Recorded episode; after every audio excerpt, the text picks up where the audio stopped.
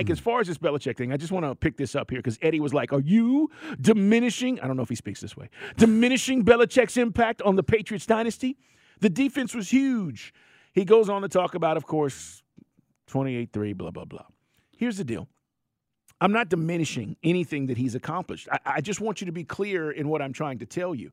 I also cannot weigh in on the fact that what he accomplished 10 or 15 years ago should have any bearing on whether you hire him now. There are people who were really good at their job 10 or 15 years ago that are not good now. And if they're not, you have to you have to look at that and say, okay, am I hiring him just on the fact because he's a brand name or am I hiring him because he's really good at his job and I see it in the day in and day out? Do you feel like those teams were prepared this year, that they were disciplined, that that, that he got the most out of that Patriots team? Guys, he lost more games this year with the Patriots. It equals his first year there in 2000. That's what you're bringing in. Right. No, I mean he's always been a tremendous, you know, defensive coach. I mean, look, he coached the greatest linebacker corps in the history of the league. You know, with the Giants. You know, you go back and you look at the, all the things that Parcells was able to achieve. You know, that those are his defenses. But then you, you know, it's just the way he's drafted. That's the thing which just it gets you. If you go back and you look at some of these names, there's nobody who's a Pro Bowler. There's nobody who's a, a, star. And then you wonder why things start to go south. The receiver, some of the receiver picks he's made are just laughable. I mean, and, and, this is a guy who's, you know, again, that's what I'm saying. You guys make this guy sound like he's godlike and he's infallible. He's still a human being, and some guys do lose their fastball. So, yes, we're a team which is not requiring a complete overhaul. And if you could promise me we could go get a guy like uh, Kirk Cousins, yeah, I might roll the dice on some of this. But I would much rather have a younger, you know what, screw the younger guy. I want freaking Jim Harbaugh. Why is that so hard for people to wrap their heads around? A guy who's successful everywhere. You think he, you think Belichick's got an ego? They're all quirky. They all have some ego to them. Come on, guys. They're successful guys, only 32 in the league. But getting back to Belichick, I, I just feel, Carl, if you look at the drafts and you look at where this franchise has gone, and it's easy to bring it up, but it's a fact. It's not, you can't ignore it that the guy's got to say, Jerry Glanville's got a better winning percentage than Bill Belichick without Tom Brady. Facts. 17 AFC East titles, 11 straight between 09 and 2019. Those are things you can't take away. You can't take away the 296 wins.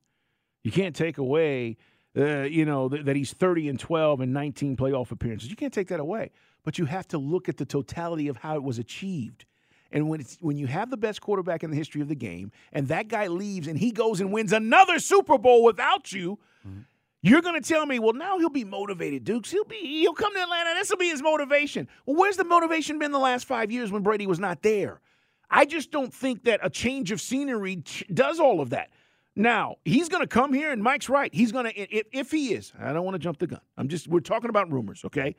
But if he does, Mike, he is going to inherit a team that is certainly more talented than the one he just left. Right. That that's just what it is. We do have more talent on this team, despite what many of you guys think. Some of that wasn't utilized at its at its maximum this year. We get that. But that is one thing that he is going to get. But the one thing he doesn't have, and he didn't have in New England, and again, we get back to this, is the quarterback. But I just think somebody who's 29 and 38 over the last five years, you're going to tell me that is not part of that interview? You don't ask Bill Belichick if you've got balls. Right. You don't ask Bill Belichick. I know you're great. But what's happened over the last five years? And why is your record 29 and 38 over the last five years? Why? Right. I mean, if you could find, uh, you know, another quarterback out there in the league who could work with Julian Edelman and Chris Hogan and Malcolm Mitchell and James White. No, I mean, yeah, and they did have Gronkowski too, but I mean, you still have a guy. The delivery system is the greatest of all time. And yes, the defense has been really good. You look at and think about Belichick. I, I will give him credit for this. The one thing he has done in his career, and maybe someone would argue it comes back to bite him, is they don't sit there and say, even if a guy's successful after five years, I'm going to pay you a big money contract. Gone. He does cut guys loose, and no other team in the NFL operates like that. And, and but uh, then you could argue that you, eventually you get to a point where you made some mistakes and you're bereft of talent. Can I say this though? You can do that again when you have the best quarterback in the history of the league. Other teams don't do that. You know why? Because they're afraid that they may mess up the chemistry of whatever is going on with this football team. He trusted Tom so much, he said, I don't care. We can let that guy go and we're still going to win. Most teams are not in that position, Mike. Right. They're so afraid that if I screw this up or I let a veteran go or I overpay for a guy, uh, I'd rather do that than screw up what we've got going on. Yeah, I mean, you, you get back. I mean, no, I, that's why you, to start the conversation. No one out there is saying that Bel- Belichick is not one of the greatest quarterbacks. But as I said on Twitter today, in the video I posted at 929thegame.com, there's a debate. This will rage for all time. Sports. You know, are you a LeBron guy? Or are you a Michael guy? You know, was it Brady or was it Belichick? Why are you looking at me? You know, he, he made it. That argument rages on our show. But you know, I mean, Phil Jackson goes to the Knicks, not so good. You wait, know? wait, wait. Phil Jackson went to the Knicks? Yes, historical fact. He did? Yes, when you don't have Kobe and Shaq, or you How don't many have chips Michael, did he win, Mike? That's a big zero. He didn't win any chips? No, he, he returned to Alaska to sit on an ice floe. Wait a minute. The greatest coach in NBA history didn't win any chips when he went to the Knicks? That's correct. But some people, you know, they're hung up on the uh, on the Belichick thing. If you feel, if you feel that this guy is going to come in here, you, what do you say? He'll change the culture. Arthur Smith had a great culture. He just called did. stupid plays. He didn't have a quarterback. He did. You know, so that's that's not even an issue. We got a good culture. We got guys who buy in. Brady, by the way, put out a nice message today. Uh, it's Dukes and Bell at Sports Radio 929 The Game. You can text us, guys, 404 726 0929. And again, you may be driving around or listening to the show going, you guys are nuts. You take Belichick. I don't care what it means. I don't care what you guys are saying. You take Belichick. And, and maybe that's where you stand. Uh, Brady tweeted out or put out on social media today I am incredibly grateful to have played for the best coach in NFL history.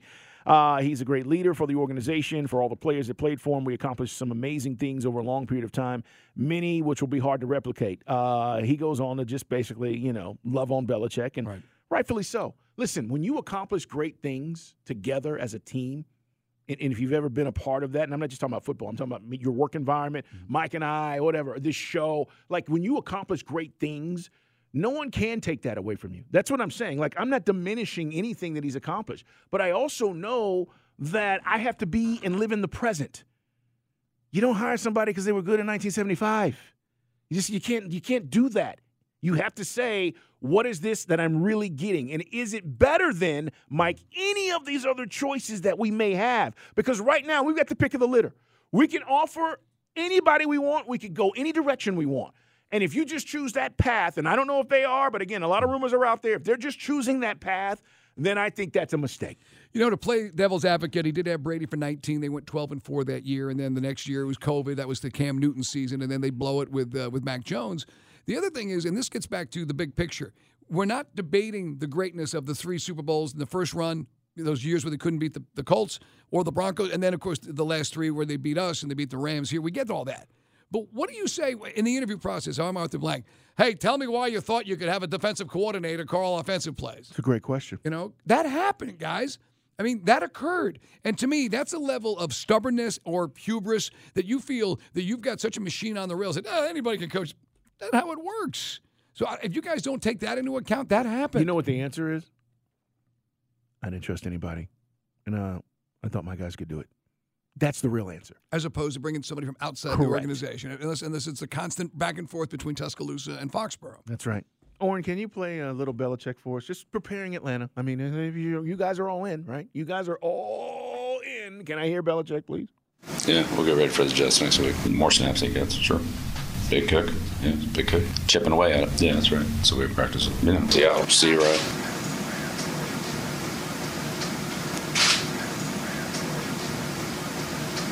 All right. Get ready.